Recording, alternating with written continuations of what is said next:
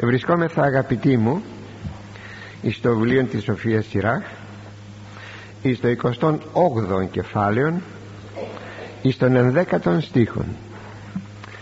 Από τον πρώτον έως και αυτόν είχαμε μιλήσει για την περίπτωση που κανείς θέλει να εκδικηθεί τον άλλον κρατάει μέσα του την οργή και θέλει οπωσδήποτε τον άλλο να τον πλήξει είδαμε αρκετά πράγματα να μας αναφέρει ο Σοφός Σιράχ. Και τώρα ε, συνεχίζουμε. Μάλιστα ε, είδαμε αυτό. Περνάει σε λιγάκι σε κάποιο λίγο ιδιαίτερο θέμα όπως είναι η εριστικό της όταν ο άνθρωπος έτσι θέλει πάντοτε ε, ξύνει τα νύχια του για καυγά. Να το πούμε απλοελληνικά και αυτό βέβαια είναι πάρα πολύ κακό πράγμα. Είμεθα λοιπόν εις αυτό το, ε, την ενότητα και παρακάτω θα δούμε και κάποια άλλα πράγματα. Έρης κατασπευδομένη εκέι πυρ και μάχη κατασπεύδουσα εκχέει αίμα. Δηλαδή έρης μάλωμα ασυγκράτητη ανάβει πυρκαγιά και λογομαχία βιαία και ορμητική φτάνει μέχρι φόνο. Και είναι κάτι που τόσο καθημερινά το μαθαίνουμε, το ακούμε σε εφημερίδες, στις ειδήσεις πως οι άνθρωποι μαλώνουν και κάποια στιγμή ε, αλληλοσκοτώνονται και είναι βέβαια κάτι πάρα πολύ σοβαρό. Φυσικά δεν γίνεται κανένας καυγάς χωρίς θυμό. Γι' αυτό βάζει εδώ και το εκέι δηλαδή καίει φωτιά εκέι πυρ και από το θυμό και τη λογομαχία φτάνουμε στο σκοτωμό.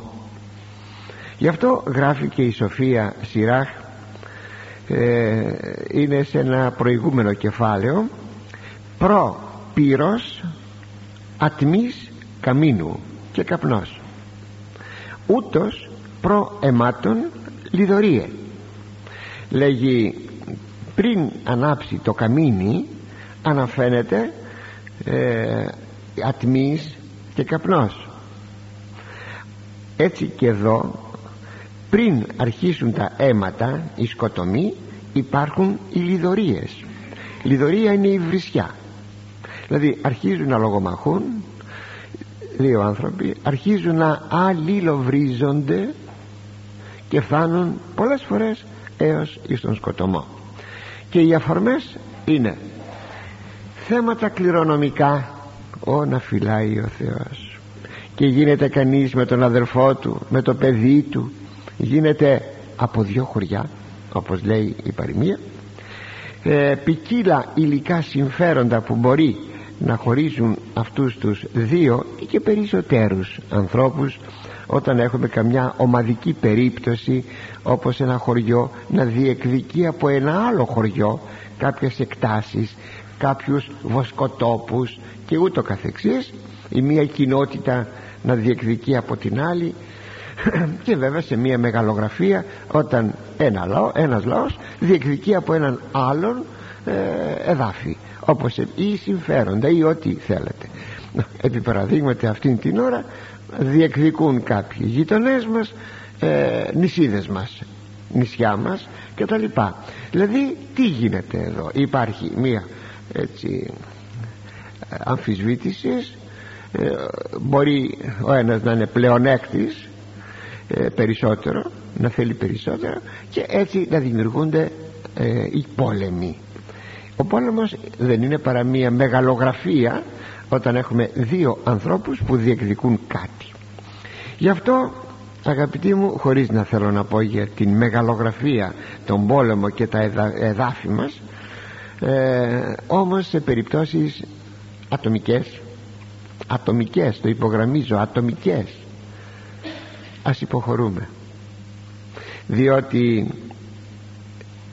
σε μία περίπτωση εδα, εδάφους πατρίδος ε, θα πολεμήσουμε. Δεν υπάρχει αντίρρηση. Και πόσο χάρηκα ένα νεαρό παιδί που μου είπε προχθές ε, ήδη υπηρετεί, ε, υπηρετεί μόνιμα. Και είναι πάρα πολύ νέο παιδί 21 χρονών είναι κάπου εκεί. Μου λέγει είμαι φιλόπατρης του λέω μπράβο παιδαχιού να αγαπάμε την πατρίδα μας γιατί και αυτή η αξία της φιλοπατρίας έχει μαζί με τόσες άλλες έχει ξεφτίσει ανήκει στον χώρο βέβαια της ηθικής αλλά έχει ξεφτίσει όπως τόσα έχουν ξεφτίσει λοιπόν να αγαπούμε την πατρίδα μας. Δεν υπάρχει αντίρρησης να είμαι θα γενναίοι άνθρωποι να μην είμαι θα δειλοί αλλά σε θέματα ατομικά ατομικά συμφέροντα και τέτοια ας υποχωρούμε. Όσο μπορούμε να υποχωρούμε. Και μάλιστα θυμάμαι κάποτε ένας στρατιώτης ήταν στο νοσοκομείο στο 404 προ αρκετών αρκετών ετών που διεκδικούσαν δύο αδέλφια δηλαδή ε, ο πατέρας του και ο μπάρμπας του διεκδικούσαν τα κληρονομικά τα γνωστά. Και ο μπάρμπας του εσκότωσε τον πατέρα του στρατιώτου και αυτός το παιδί αυτό ήρθε να εξομολογηθεί. Του είπα βλέπεις τι γίνεται ο Θεός να φυλάει του λέγω αυτός το στη φυλακή ο θείος ο μπάρμπας και απειλούσε τώρα ο εξομολογούμενος ότι θα, όταν θα βγει ο θείος του από τη φυλακή θα πάρει πίσω το αίμα του πατέρα του. Δηλαδή θα πάει να τον σκοτώσει. Προς Θεού του λέω παιδάκι μου προς Θεού μην το κάνεις αυτό το πράγμα. Να υποχωρήσεις ήταν αλεύδοτος δεν ξέρω είναι 30 χρόνια αυτή η ιστορία. Αγαπητή τότε που πήγαινα πολύ συχνά στο νοσοκομείο δεν ξέρω τι απέγινε με την υπόθεση αυτή. Είδατε πως πάει η συνέχεια. Να σκοτώσει τώρα ο ανιψιός το θείο επειδή του σκότωσε τον πατέρα του. Και τότε τι κάνουμε; Ε, θα αποφύγουμε την φιλονικία γιατί αυτό θέλει ο Θεός. Μα θα μου πείτε ότι θα δικηθούμε μη στεναχωρήστε θα έχουμε το Θεό που θα μας έχει ευλογήσει. Γιατί θα έχουμε κάνει εκείνο που θέλει ο Θεός. Θυμηθείτε εκείνα τα δύο αδέλφια είναι στο Ευαγγέλιο γραμμένο που πήγε ο μικρότερος να παραπονεθεί στον Κύριον και να το καταστήσει να τον καταστήσει μεσάζοντα. Πες λέει Κύριε στον μεγάλο μου τον αδελφό να μοιράσουμε δίκαια την περιουσία γιατί είμαι αδική. Και ο Κύριος είπε άνθρωπε τις με κατέστησε μεριστήν ή δικαστήν σε εσάς. ποιος με έκβαλε και τότε εστράφει προς τον κόσμο που ήταν γύρω και ομίλησε περί της πλεονεξίας. Διότι ο μεγάλος όντως αδικούσε τον νεότερον. Πρέπει μόνο να πούμε εδώ μια διευκρίνηση ότι ο μεγάλος έπαιρνε περισσότερη μερίδα επειδή είπε χρεούτο να γυροκομίσει τους γονείς του. Οι άλλοι έπαιρναν ό,τι έπαιρναν ας πούμε εκείνο που πρέπει να πάρουν ίσα. Αλλά ο μεγάλος έπαιρνε μάλιστα μέχρι διπλής μερίδος. Και φαίνεται ότι ο μεγάλος ε, άρπαζε περισσότερα γι' αυτό πήγε αυτός ο νεαρός να πει ότι είπε εις τον Κύριον. Είδατε τι έκανε ο Χριστός; Ποιος με έβαλε μεριστήν ή δικαστήν στην υπόθεσή σας. Και τόνισε την καρδία θα λέγαμε του πάθους που ήταν η πλεονεξία. Όταν κανείς έχει πλεονεξία εκεί φτάνει. Και ο Θεός να φυλάει. Λοιπόν αλήθεια σας λέγω. Προσπαθήστε αν σε σας συμβεί κάτι τέτοιο ε, υποχωρήσετε. Θα σας ευλογήσει ο Θεός. Μη μου πείτε τι θα με ευλογήσει ο Θεός. Θα σας ευλογήσει ο Θεός. Το υπόσχεται. Πού; Δεν είπε ο ίδιος μακάρι οι πραείς ότι αυτοί κληρονομήσους ή τι είναι στους μακαρισμούς. Ευτυχισμένοι λέει οι πράοι άνθρωποι. Γιατί αυτοί θα κληρονομήσουν την γη μάλιστα. Θα λέγαμε ο πράος είναι εκείνος ο οποίος δεν διεκδικεί προσέξτε όχι μια νόμιμα και όμορφα και με λογική και με πραότητα που θα διεκδικήσει δεν υπάρχει αντίρρηση θα πει ε, θα πεις στα αδέρφια του κοιτάξτε τώρα θα τα μοιράσουμε όμορφα δεν υπάρχει αντίρρηση. Προκειμένου να γίνει καυγάς ο λόγος περί καυγά γι' αυτό ομιλεί περί πραέων ανθρώπων.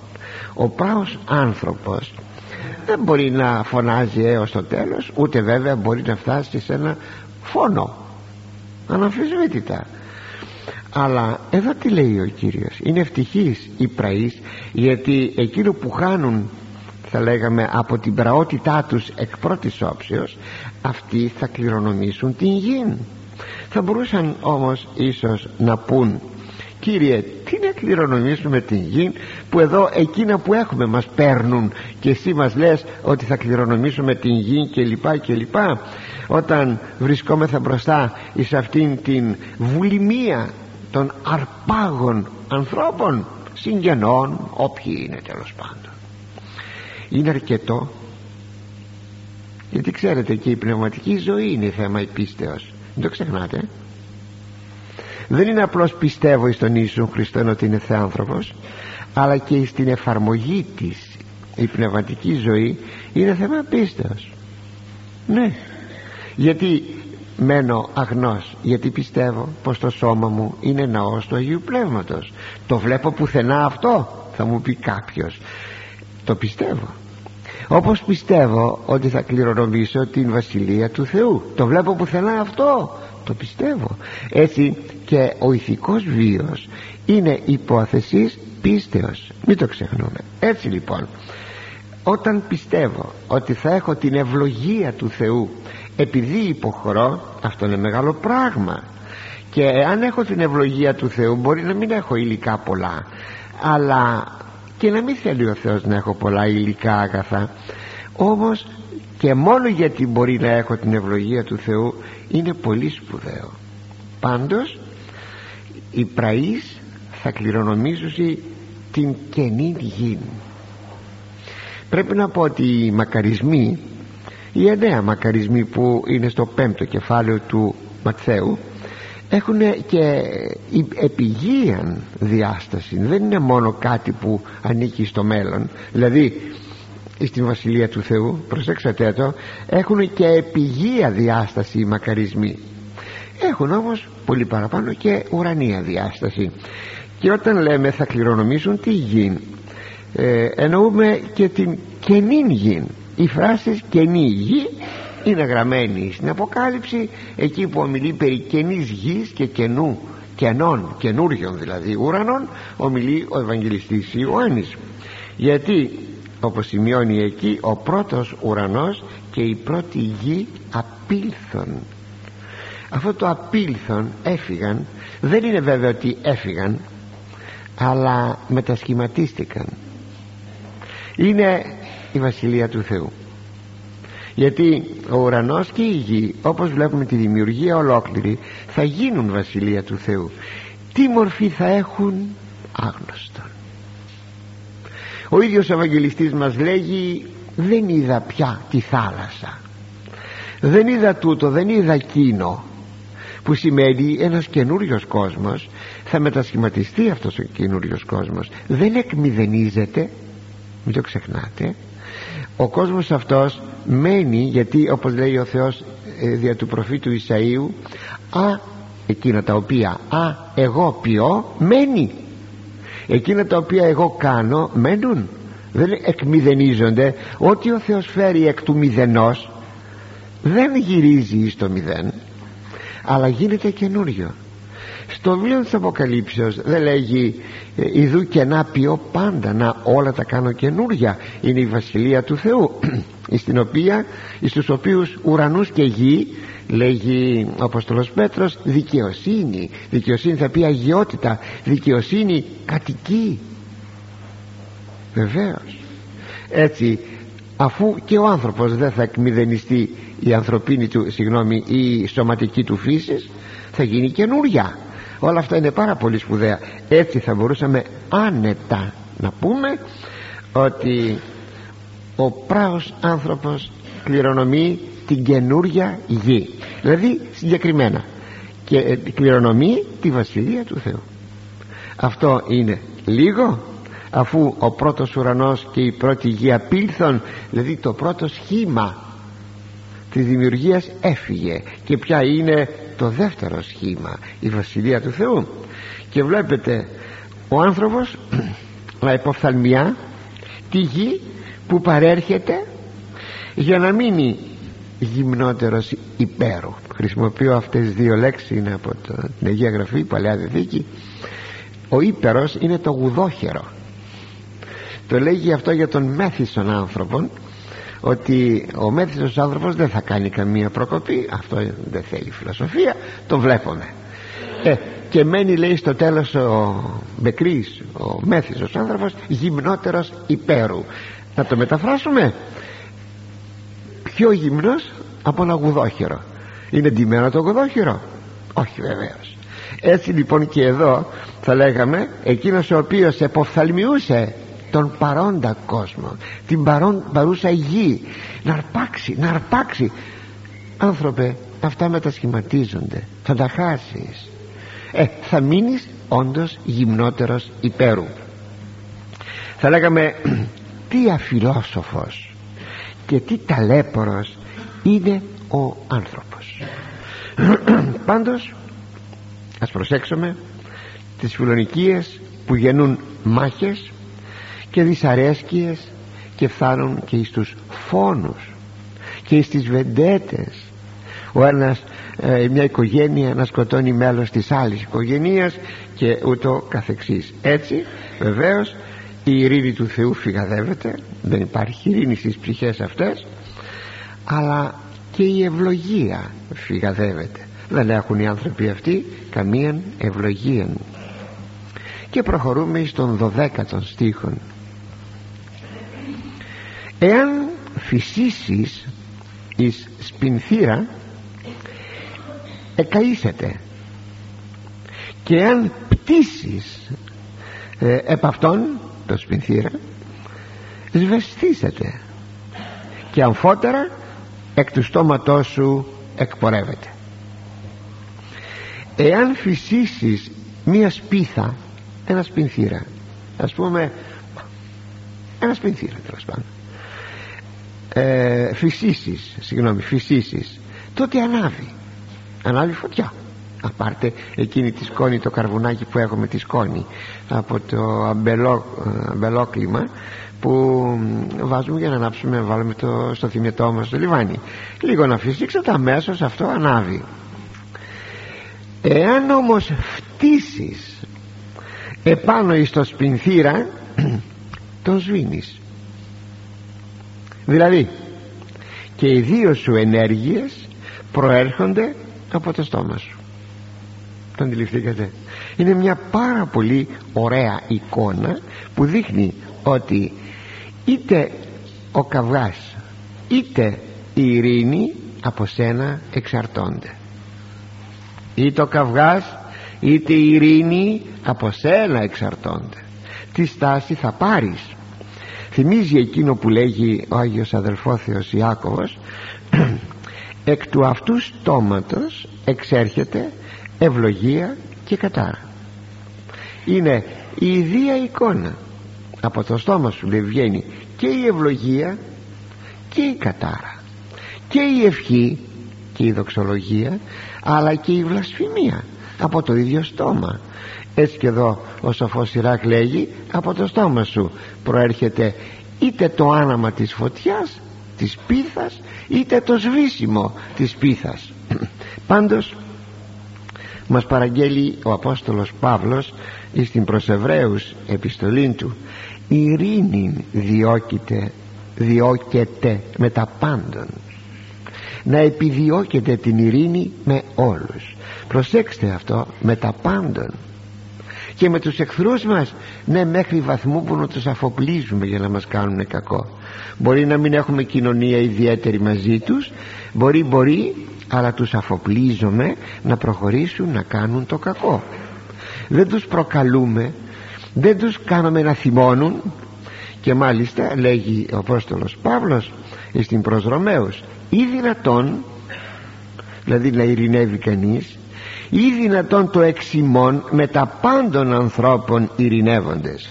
Όσον εξαρτάται από εσάς γιατί δεν εξαρτάται μόνο από εμάς να ειρηνεύουμε τους άλλους ανθρώπους ό,τι όμως μας περνάει από το χέρι μας και τι να μην δημιουργούμε προκλήσεις.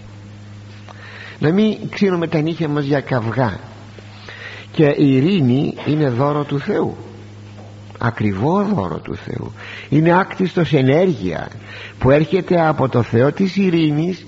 Υπάρχει αυτή η φράση στον Απόστολο Παύλο ο Θεός της ειρήνης δηλαδή ο Θεός που παρέχει την ειρήνη ως άκτιστον ενέργεια. Μην ξεχνάμε ότι και η αγάπη και η πίστης και η ελπίδα και η ειρήνη και τα πάντα όλα αυτά είναι άκτιστες ενέργειες ξεκινάν από το Θεό.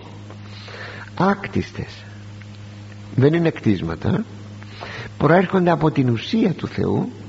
Έχουμε την ουσία του Θεού τις άκτιστες ενέργειες και το ορατό σύμπαν. Μεταξύ λοιπόν του ορατού σύμπαντος της ύλης και τα λοιπά ε, και της ουσίας του Θεού μεσολαβούν οι άκτιστες ενέργειες. Τι γίνεται έρχονται όπως ακριβώς ο ήλιος στέλνει τις ακτίνες του. Εάν εσύ βγεις έξω στην ηλιοφάνεια τότε θα δεχθείς τις ακτίνες αυτές. Εάν πας κάτω από ένα υπόστεγο τότε δεν θα δεχθείς αυτήν την ηλιοφάνεια δηλαδή αυτές τις ακτίνες τις άμεσες ακτίνες. Έτσι και εδώ εάν κανείς αποδεχθεί την άκτιστη ενέργεια της ειρήνης του Θεού της αγάπης κλπ, κλπ τότε εγκαθίσταται ή της πίστεως εγκαθίσταται ό,τι στέλνεται από το Θεό μέσα στην ψυχή σου. Όταν όμως δεν θέλεις τότε αυτά τα πράγματα δεν μπορούν να μείνουν μέσα σου. Και μάλιστα λέμε της πίστεως προσέξτε και άλλες φορές σας τα έχω πει αυτά τα γνωρίζετε όταν λέμε η άκτιστος ενέργεια της πίστεως τι νομίζετε ότι είναι; Νομίζετε ότι όταν εγώ πω πιστεύω πιστεύω στον Ιησού Χριστόν σημαίνει ότι είναι δικό μου έργο λάθος. Λάθος η πίστη έρχεται απ' έξω. Το ακούσατε; Έρχεται απ' έξω.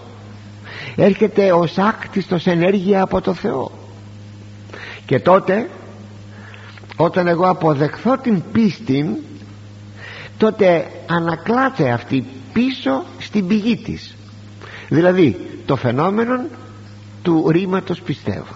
Τι θα πει πιστεύω; Επιστρέφω όχι ως απαράδεκτο αλλά ως αποδεκτόν και ανακλάται η πίστη πίστο εις των ουρανών δηλαδή πιστεύω. Αυτό θα πει πιστεύω. Ναι.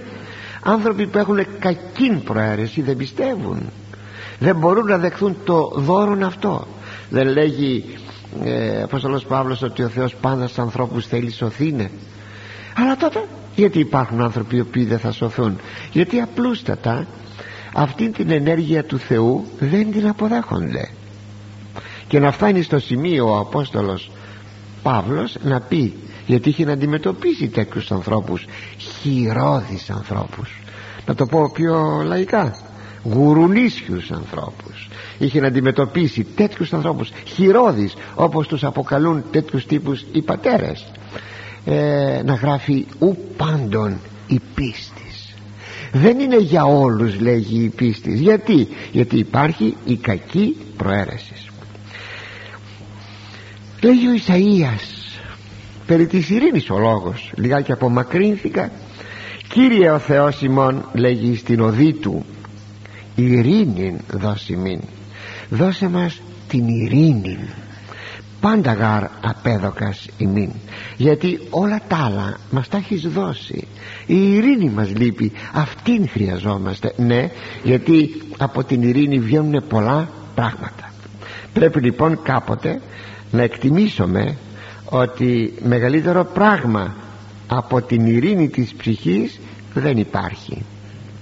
Πόσοι άρπαξαν ξένο χωράφι ξένη περιουσία κατεπάτησαν το δίκαιο του άλλου έχουν την ειρήνη δεν έχουν την ειρήνη γι' αυτό λοιπόν να το ξέρουμε είναι να το εκτιμήσουμε. Καταρχάς να το εκτιμήσουμε θεωρητικά. Ότι τίποτα δεν μπορεί να εξισώσει την ειρήνη μας με οποιοδήποτε αγαθό του κόσμου τούτου. Και πηγαίνουμε εις τον επόμενο στίχο τον δέκατον τρίτον. Πρέπει να σας πω ότι από τον στίχον αυτόν αλλάζει ε, το θέμα και πηγαίνουμε σε μια καινούρια ενότητα. Μέχρι εδώ όπως είχαμε ξεκινήσει την περασμένη φορά ήταν μην είσαι εριστικός άνθρωπος. Μην τσακώνεσαι με τον άλλον. Τώρα μπαίνουμε σε μια καινούρια ενότητα.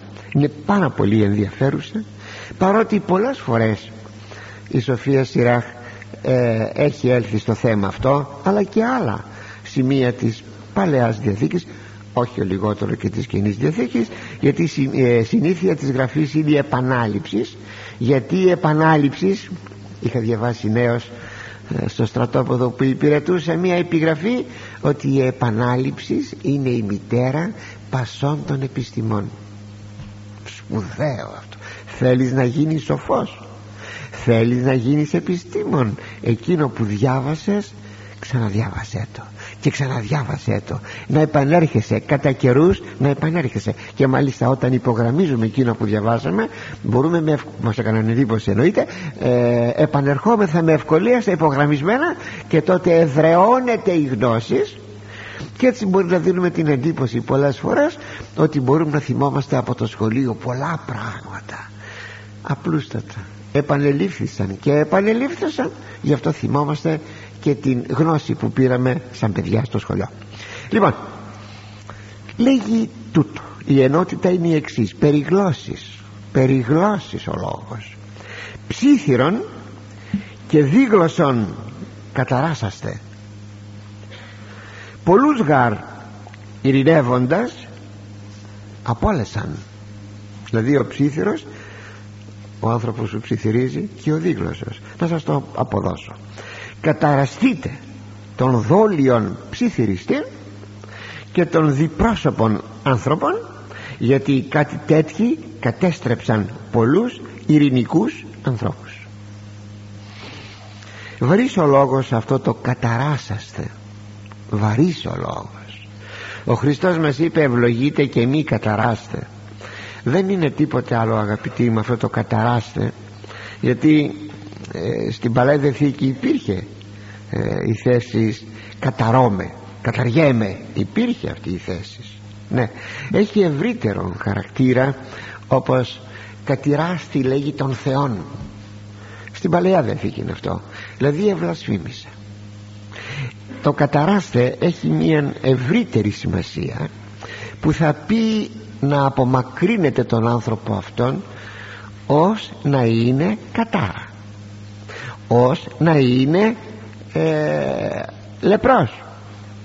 Τον λεπρόν τον απομακρύνουμε.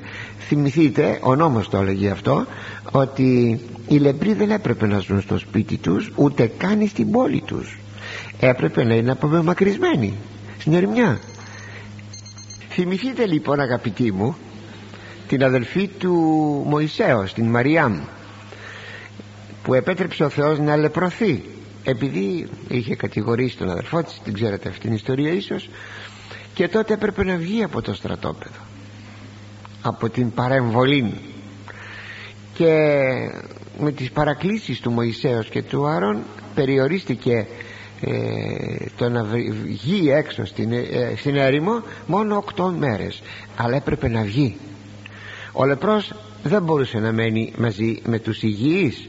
Έτσι και εδώ θυμηθείτε ακόμη δεν συγγνώμη στην ε, Καινή Διαθήκη τώρα που ο Κύριος συνείδησε στο δρόμο. Δηλαδή σε μια εξοχή όπως περνούσαν από τη μια πόλη στην άλλη συνείδησε εκείνους τους δέκα λεπρούς. Έμεναν έξω από κατοκυμένες περιοχές. Έτσι πρέπει να είναι ο άνθρωπος ο οποίος είναι και, και αποκαλείται θα το δούμε ψήφιρος και δίγλωσσος. Ψήφιρος και γλύ, ε, ε, ε, δίγλωσσος βαρύς λοιπόν ο λόγος; Ναι αλλά θέλει να τονιστεί εδώ εάν είναι βαρύ το θέμα να καταραστεί κανείς πόσο φοβεροί άνθρωποι είναι οι δόλοι ψιθυριστές και οι συκοφάντες. Και οι διπρόσωποι άνθρωποι πόσο ε, επικίνδυνοι άνθρωποι είναι. Αυτό θέλει να πει. Δηλαδή ότι πρέπει να απομακρύνονται. Αντελήφθης ότι έχεις να κάνεις με διπρόσωπο συκοφάντη που να είναι τυχόν στο περιβάλλον σου και τα λοιπά. Απομάκρυνε τον τάχιστα. Μη τον κρατάς. Δείξε του με κάθε τρόπο ότι είναι επικίνδυνος άνθρωπος. Ότι δεν πρέπει να είναι στο περιβάλλον σου πως θα το κάνεις; Ε, όχι αγενός αλλά ευγενός εν τη αυτή περιπτώση δεν θα έχεις κουβέντες πολλές. Ε, μια καλημέρα ξέρω εγώ όχι περισσότερα. Οπότε κάπου αυτός θα αρχίσει να αντιλαμβάνεται ότι δεν είναι επιθυμητός στο δικό σου περιβάλλον. Πρόσεξε αδελφέ γιατί ένας τέτοιος άνθρωπος θα σε καταστρέψει και θα σου αφαιρέσει και την ειρήνη με τα μπερδέματα τα οποία θα σου κάνει ε, εδώ βλέπουμε ότι χρησιμοποιείται η λέξη ψήθυρος. Ε, το ίδιο βιβλίο γράφει για να καταλάβουμε τη λέξη ψήθυρος είναι στο πέμπτο κεφάλαιο του ίδιου βιβλίου της Σοφίας Σιράχ μη κληθείς ψήθυρος. Μη σε πούν ότι είσαι ψήθυρος δηλαδή ψιθυριστής τώρα ποιος είναι ο ψιθυριστής; Εκείνος που πίσω από την πλάτη σου λέει εναντίον σου. Μπροστά σε επενεί, σε κολακεύει σε ανεβάζει μέχρι τον τρίτο ουρανό. Αχ πάτερ Αθανάσια τι σπουδαίος που είσαστε και όταν γυρίσω εγώ την πλάτη μου αυτός με κατηγορεί, με συκοφαντεί, με βρίζει. Δεν νομίζω κανείς να έμεινε ποτέ χωρίς να τον πλησίασε κάποιος κόλακας ο οποίος βέβαια είναι ψιθυριστής με τον τρόπο που σας εξήγησα. Και τούτο διότι πρέπει να απομακρυνθεί όπως λέγει το ίδιο βιβλίο Σοφία Σιράχη στο 21ο κεφάλαιο μολύνει την εαυτού ψυχήν ο ψιθυρίζων και εν παρικήσει μισηθήσετε διότι λέγει ο ψιθυριστής μολύνει την ψυχή του δηλαδή χαλασμένος άνθρωπος χαλασμένος ε βέβαια δεν μπορεί να μην είναι χαλασμένος ένας τέτοιος άνθρωπος. Όταν την ίδια στιγμή που σε επενεί μετά σε συκοφαντεί. Αλλά προσέξτε κάτι και αν παρικήσει μισηθήσετε. Εκεί που κατοικεί στο σπίτι, στη γειτονιά όπου είναι θα, θα τον μισήσουν οι άνθρωποι. Οπότε αυτό μισηθήσετε εμπαρικήσει μισηθήσετε δεν εκφράζει τίποτε άλλο από αυτό που σας είπα να τον απομακρύνουμε έναν τέτοιον άνθρωπο. Οι άνθρωποι αυτοί είναι διάβολοι. Με την κυρία σημασία του επιθέτου διάβολος. Εκείνος ο οποίος διαβάλλει δημιουργεί προβλήματα. Είναι όργανο του διαβόλου που καταστρέφουν τους ανθρώπους και χαίρονται να βλέπουν να καταστρέφονται οι άνθρωποι. Όπως και ο διάβολος χαίρεται να βλέπει τον άνθρωπο να πέφτει να καταστρέφεται να βγαίνει από τον παράδεισο να χάνει τη βασιλεία του Θεού. Χαίρεται ο διάβολος ο λεγόμενος μισόκαλος. Μισεί το καλόν. Μισεί το ωραίο. Δεν αντέχει. Και αυτοί οι άνθρωποι δεν αντέχουν να βλέπουν την ευτυχία εις τον άλλον άνθρωπο. Μα ομορφιά είναι. Μα υγεία είναι μα γνώσεις γράμματα είναι. Μα σοφία δηλαδή μα ακόμη αρετή είναι. Δεν αντέχουν. Θέλουν αυτό να το καταστρέψουν. Είναι φίδια όντως που δαγκώνουν στα κρυφά χωρίς να αποκαλύπτονται. Είναι τόσο φοβερές γλώσσες οι άνθρωποι αυτοί που αναφέρει ο ευθύς ο επόμενος ε, στίχος το εξής ο 14ος γλώσσα τρίτη πολλούς εσάλευσε και διέστησε αυτούς από έθνους εις έθνος και πόλεις οχυράς καθήλε και οικίας μεγιστάνων κατέστρεψε. Η απόδοση. Γλώσσα δηλητηριώδης και συκοφαντική. Πολλούς αναστάτωσε. Η γλώσσα τους τους εξόρισε τους ιδίους από το έθνος των σε άλλο έθνος. Εγκρέμισε πόλεις οχυρές. Κατέστρεψε σπιτικά αρχόντων. Σπήλωσε. Δηλαδή έδωσε σπήλους ε, λεκέδες, κατηγορίες, συκοφαντίες. Γιατί λέγεται τρίτη γλώσσα; Ξαναδιαβάζω τις πρώτες τρεις λέξεις. Γλώσσα τρίτη πολλούς εσάλευσεν ποια είναι αυτή η τρίτη γλώσσα; Ε, αγαπητοί μου είναι η τρίτη γλώσσα εκείνη που δεν είναι ειλικρινής ανάμεσα σε δύο ανθρώπους. Μεταξύ δύο ανθρώπων να υπάρχει ειλικρίνεια. Μπαίνει η τρίτη γλώσσα ε, εμφυλοχωρεί δηλαδή ο τρίτος άνθρωπος που καταστρέφει τους δύο πρώτους. Είναι ωραία έκφραση σε αυτή εδώ της Αγίας Γραφής και για να το καταλάβουμε τι θα πει τρίτος άνθρωπος όπως είναι ο τρίτος άνθρωπος στο γάμο. Ξέρετε ποιος είναι αυτός ο τρίτος άνθρωπος στον γάμο. Ο σύζυγος και η σύζυγος έχουν ειρήνη έχουν αγάπη μπαίνει ο τρίτος άνθρωπος και δημιουργεί προβλήματα και φτάνει μέχρι τη μοιχεία. Αυτός είναι ο τρίτος άνθρωπος. Είναι η σφήνα που μπαίνει ανάμεσα στο ζεύγος. Έτσι λοιπόν και εδώ αναφέρεται στην περίπτωση της ειρήνης δύο ανθρώπων φίλων, συζύγων ξέρω εγώ αναφέρεται ο τρίτος άνθρωπος που μπαίνει για να καταστρέψει. Και η τρίτη αυτή γλώσσα λέγει ο Ιερός συντάκτης εσάλευσεν πολλούς μετεκίνησε πολλούς εσάλευσεν πολλούς. Είναι ο πικρός ανακατοσούρας άνθρωπος. Στάζει δηλητήριο ο άνθρωπος αυτός.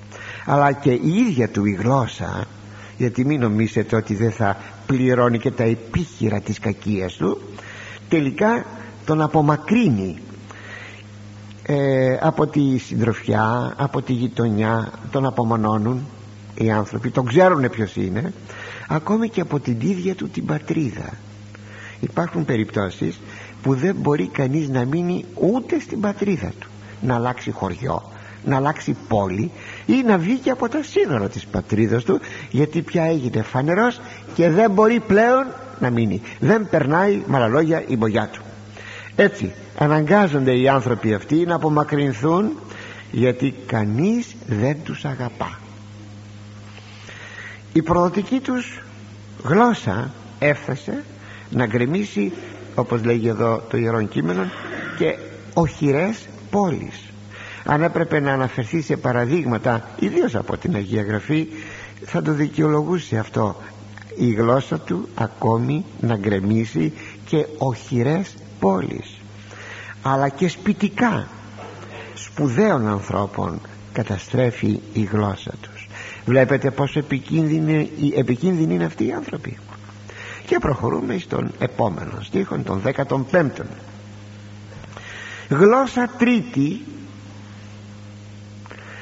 γυναίκας Ανδρίας εξέβαλε και εστέρισε να φτάσει των, οίκων, των πόνων αυτών δηλαδή η τρίτη γλώσσα εξηγήσαμε τώρα ποια είναι αυτή η τρίτη γλώσσα και συκοφαντική έδιωξε δραστήριες και τίμιες συζύγους από το σπίτι τους και τις εστέρισε από τους καρπούς των μόχθων τους. Πω. Βλέπετε εδώ πάλι η τρίτη γλώσσα η συκοφαντική η μοχθηρά. Έρχεται τώρα να καταστρέψει σπιτικά. Και προπαντός την τιμία και εργατική σύζυγο όταν βάζει μπισμπίλια ότι στέλνει ανώνυμα γράμματα ε, τηλεφωνήματα αγνώστων ότι ξέρεις η γυναίκα σου σε απατάει ξέρεις ο άνδρας σου σε απατάει. Πολλές φορές να πάρω τη δεύτερη περίπτωση έρχονται και μου λένε ε, λαβαίνω τηλεφωνήματα να μου λέει η σύζυγος ότι ο άνδρας, ο άνδρας, ο άνδρας μου με απατά. Τι να κάνω; Καταρχάς υπελόγισες ότι μπορεί να είναι μια φρικτή συκοφαντία αυτό.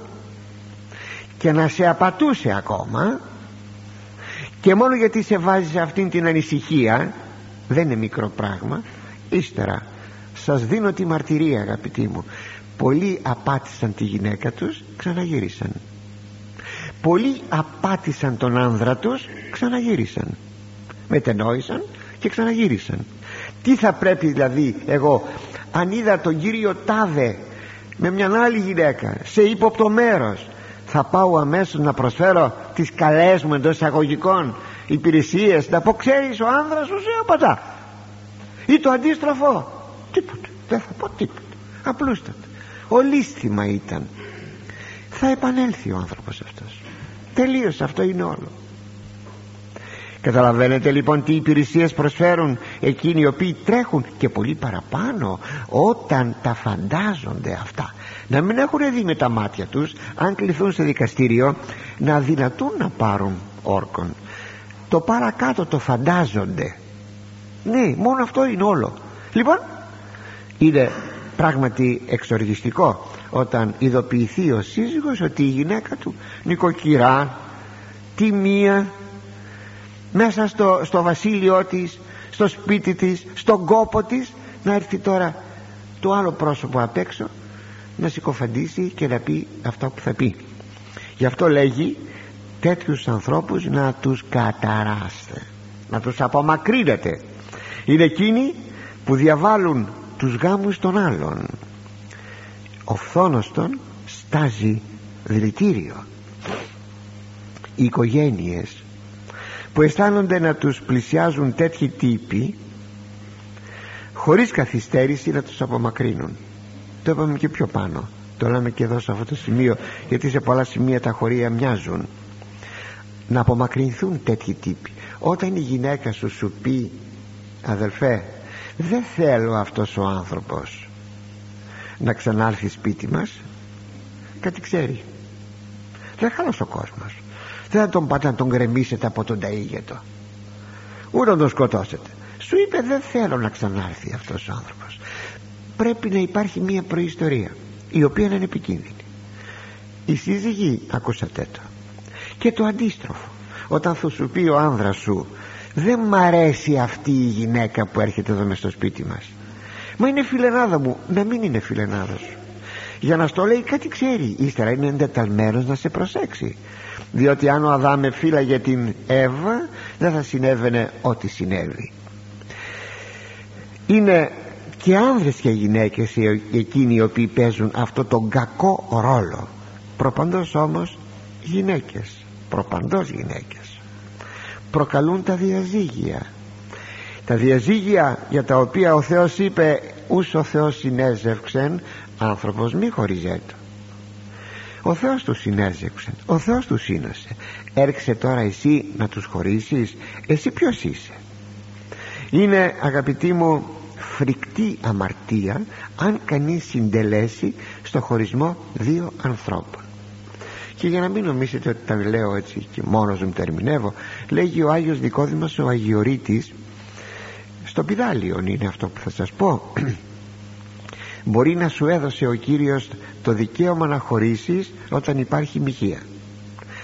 Σου έδωσε το δικαίωμα δεν σου επιβάλλει να χωρίσεις. Θα το ξαναπώ.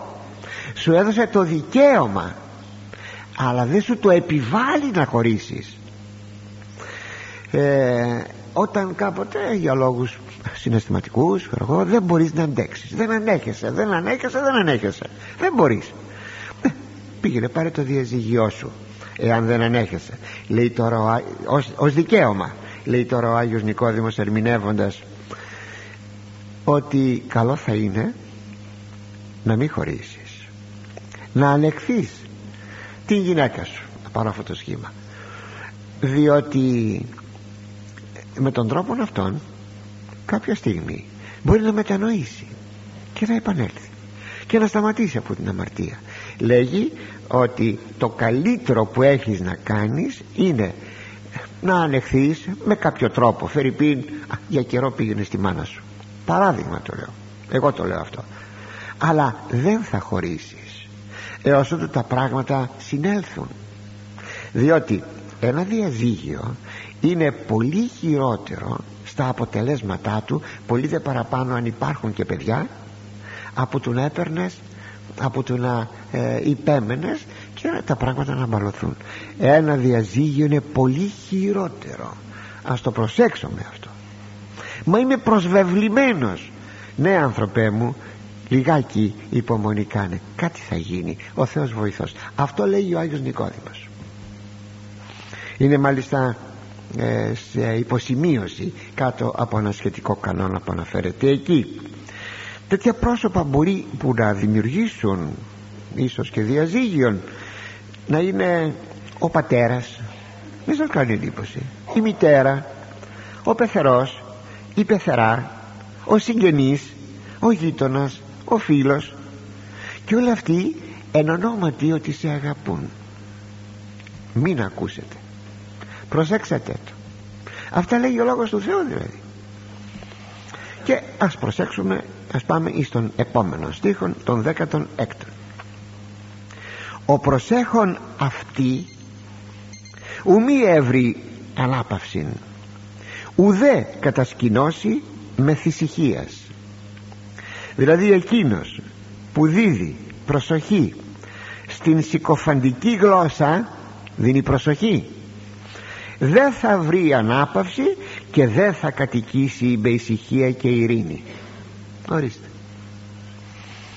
Εδώ συνεχίζεται το θέμα της κακής και συκοφαντικής γλώσσης. Όπως βλέπετε είναι μια ενότητα από χωρία. Και το κάθε χωρίο έχει μια πτυχή του θέματος. Εκείνο που χρειάζεται είναι να μην προσέχει κανείς τις συκοφαντίες αυτά που του λένε και να προσεύχεται. Προσέξτε και να προσεύχεται δόξα τω Θεώ πολλοί τέτοιοι γλίτωσαν το γάμο τους και άνδρες και γυναίκες κάνοντας αυτό. Τι; Να μην ανοίγουν πληγές να μην δημιουργούν προβλήματα και καυγάδες μέσα στο σπίτι και να προσεύχονται. Μα να προσεύχονται. Ναι.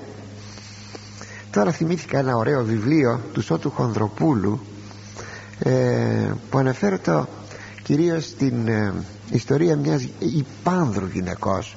Πως ήταν ο τίτλος δεν θυμάμαι. Ανήφορος μπράβο ευχαριστώ πολύ ευχαριστώ πολύ ανήφορος. Θα έλεγα αν κανείς θα είχε πρόβλημα είναι λίγο παλιό βιβλίο το είχα διαβάσει πολλά χρόνια και 50 χρόνια είναι πίσω ίσως, ίσως ας το διαβάσει έχει πολλά να κερδίσει πόσο υπέφερε αυτή η γυναίκα του διηγήματος. Όμως ουδέποτε ζήτησε να χωρίσει ή να δημιουργήσει σκηνές στον άνδρα που ερχόταν τις πρωινές ώρες και τι έκανε προσήφιετο έγινε θυσία μα αυτό θα πει είπε σύζυγος. Θα γίνεις θυσία υπέρ του άλλου. Θα γίνεις λαμπάδα που θα λιώσεις. Προσευχόμενος άνθρωπος και λοιπά λοιπόν αν δεν το κάνει κανείς έτσι τότε πράγματι καταστρέφεται η ειρήνη του. Και φυσικά δεν συμφέρει. Και το σπουδαίο είναι ότι αν υπομείνει και ανεχθεί έχει πάρα πολλές ελπίδες να σώσει και τον έτερον σύζυγον. Που ξέρεις λέει ο άνερ ο άνδρα λέει ο Απόστολος Παύλος εκεί αναφέρεται στο θέμα της πίστεως πίστεως με την έννοια πιστεύω στο Θεό ή δεν πιστεύω. Πιστεύω στο Χριστό ή δεν πιστεύω. Γιατί βρήκε τους ανθρώπους παντρεμένους φυσικά ο χριστιανισμός. Ε, ο ένας γίνεται χριστιανός ο άλλος δεν γίνεται χριστιανός. Δεν θέλει. Πού ξέρεις λέει ο άνερ ο άνδρα εάν ανεχθείς τη γυναίκα σου και τη σώσεις. Πού ξέρεις ο είναι ο γυναίκα εάν ανεχθείς τον άνδρα σου και τον σώσεις. Στο θέμα ξαναλέγω όχι της τιμής στο θέμα της πίστεως της Χριστών. Εάν πάλι λέγει εκείνος θέλει να φύγει το λέω τρίτη φορά για το θέμα της πίστεως της Χριστών ας φύγει. Αλλά κράτησέ τον με κάθε τρόπο. Το λέγει ο Απόστολος Παύλος. Αν έπρεπε να το δούμε αυτό όχι μόνο στο θέμα της πίστεως πίστεως της Χριστών αλλά να το επεκτείνουμε και στο θέμα της τιμής της ηθικής τιμής τότε έχουμε την απάντηση έτοιμη από την Αγία Γραφή. Και πηγαίνουμε αγαπητοί στον επόμενο στίχον των 17 πληγή μάστιγος ποιή μόλοπας. Πληγή δε γλώσσης συγκλάσει οστά δηλαδή τα χτυπήματα της μάστιγος προξενούν πληγές στη σάρκα. Τα χτυπήματα όμως της γλώσσης τσακίζουν κόκαλα. Και ο λαός το λέει. Η γλώσσα κόκαλα δεν έχει και κόκαλα τσακίζει. Το λέει και ο λαός. Είδατε συγκλάσει ωστά συγκλάσει θα τσακίσει θα σπάσει τα κόκαλα. Και τούτο γιατί η γλώσσα με την κακή συμπεριφορά της την προσβολή του φιλοτήμου του άλλου με την προσβολή της αξιοπρεπίας του άλλου πληγώνει πολύ περισσότερο την ψυχή. Ενώ ένα χτύπημα επάνω στο σώμα ε καλά. Αλλά όταν σου πληγώσει το εγώ το κέντρο της προσωπικότητός σου τότε αυτό δεν είναι πολύ πολύ βαρύτερο. Και κάποιοι άνθρωποι το γνωρίζουν αυτό ε, πόσο οδυνηρό είναι να προσβάλλει στον άλλον την προσωπικότητά του ιδίως όταν είναι άνδρας ε, με λόγια και χρησιμοποιούν τη γλώσσα για να πλήξουν ακόμη περισσότερο. Είναι εκείνο που το λέμε με μια άλλη εικόνα ότι τον πάτησε λέει στον κάλο δηλαδή εκεί που πονάει. Και εκείνο που πονάει πρώτιστα είναι η προσβολή της προσωπικότητας προσβάλλεις έναν άνδρα παραδείγματι και του λες δεν ξέρω τι του λες. Αυτό πονάει πολύ. Είναι οδυνηρότατον ενώ η γλυκιά και η ευγενής γλώσσα επιτυγχάνει πολύ πολύ περισσότερα. Γιατί να προσβάλλεις; Χρειάζεται η γλώσσα μας αγαπητοί μου χρειάζεται αγωγή. Πρέπει να υποβάλλουμε σε αγωγή τη γλώσσα μας. Μην τη συνηθίσουμε να προσβάλλει και είναι μια αγωγή από τις πιο δυσκολότερες. Ιδίως οι γονείς, τα παιδιά τα παιδιά σας βοηθήσατε τα ασκήσατε αγωγή γλώσσης ώστε να μην έχουν αυτήν την πικρή και συκοφαντική κυρίως γλώσσα. Οι άνθρωποι τρέπονται εις φυγήν από την παρουσία ενός γλωσσόδους και συκοφάντου και πικρού ανθρώπου ξέρω ήρθε στην παρέα μας στο πηγαδάκι μας όπως λέμε εκεί που συζητούμε κάποιοι άνθρωποι ε, σε κάποια δεξίωση δεν ξέρω τι ήρθε άνθρωπος που τον ξέρουμε. Διαλύεται αμέσως το πηγαδάκι και τρεπόμεθα εις φυγήν έτσι πρέπει να κάνουμε να τον αφήσουμε αυτόν τον άνθρωπο μόνος του. Να μην ακούσει τι κουβεντιάζουμε. Θα πάρει αυτά που κουβεντιάζουμε και δεν ξέρω τι θα τα κάνει για να τα στρέψει εναντίον μας. Και ο επόμενος στίχος ο 18ος πολλοί έπεσαν εν στόματι μαχαίρας και ούχος οι πεπτοκότες διαγλώσαν. Δηλαδή πολλοί εφωνεύθησαν από μαχαίρι. Αυτοί όμως δεν είναι τόσοι όσοι εκείνοι που έπεσαν από τα πλήγματα της πικρής γλώσσης. Και πάλι περί γλώσσης και συνέχεια βλέπετε έχουμε αυτήν την ενότητα γίνεται εδώ μια σύγκριση ανάμεσα στην αισθητή μάχαιρα αυτή που παίρνει άλλο στο μαχαίρι και σε σκοτώνει ή σε πληγώνει, σε σφάζει και από το μαχαίρι της γλώσσης. Η μάχαιρα της γλώσσης που έρχεται και σου λέει και σου λέει και ό,τι σου λέει. Τα θύματα της μαχαίρας λέγει εδώ της γλώσσης είναι περισσότερα. Δυστυχώς ναι. Λέγουν οι ποιμένες συγγνώμη. Λέγουν οι παροιμίες. Παροιμίες το βιβλίο των παροιμιών. Είναι η δεκα, το 18ο κεφάλαιο. Θάνατος και ζωή εν χειρή γλώσσης. Στο χέρι της γλώσσας λέει είναι ή ο θάνατος ή η ζωή το είδατε; Εν χειρή γλώσσης θάνατος και ζωή οι δε κρατούντες αυτής έδονται τους καρπούς αυτής εκείνοι που κρατάνε τη γλώσσα τους είναι εγκρατής γλώσσης. Αυτοί λέει θα φάνε τους καρπούς και τα αγαθά της γης. Και βέβαια η γλώσσα εκφράζει το εσωτερικό της καρδίας. Και αν θέλουμε να διορθώσουμε τη γλώσσα βέβαια την καρδιά θα διορθώσουμε. Το χαρακτήρα θα διορθώσουμε και όταν προηγουμένως είπα δια την αγωγή γλώσσης στα παιδιά σας εννοώ ότι πρέπει να διορθώνεται ο χαρακτήρας των παιδιών για να μην φτάσουν να γίνεται η γλώσσα εκείνο που γίνεται. Μαχαίρι δίκοπο που σφάζει ε, τιμές και αξιοπρέπειες και τα λοιπά και πηγαίνουμε στον επόμενο στίχο τον δέκατον ένατο. Λέγει εδώ μακάριος ο σκεπαστής υπ' αυτής ως ουδη ήλθεν εν το θυμό αυτής ως ουχιλκίσε των ζυγών αυτής και εν της δεσμής αυτής ούκε δέθη. Αλλά επειδή αγαπητοί μου η κλεψίδρα μας τελείωσε και δεν την πήρα είδηση γι' αυτό πρώτα ο Θεός θα συνεχίσουμε την ερχομένη Τρίτη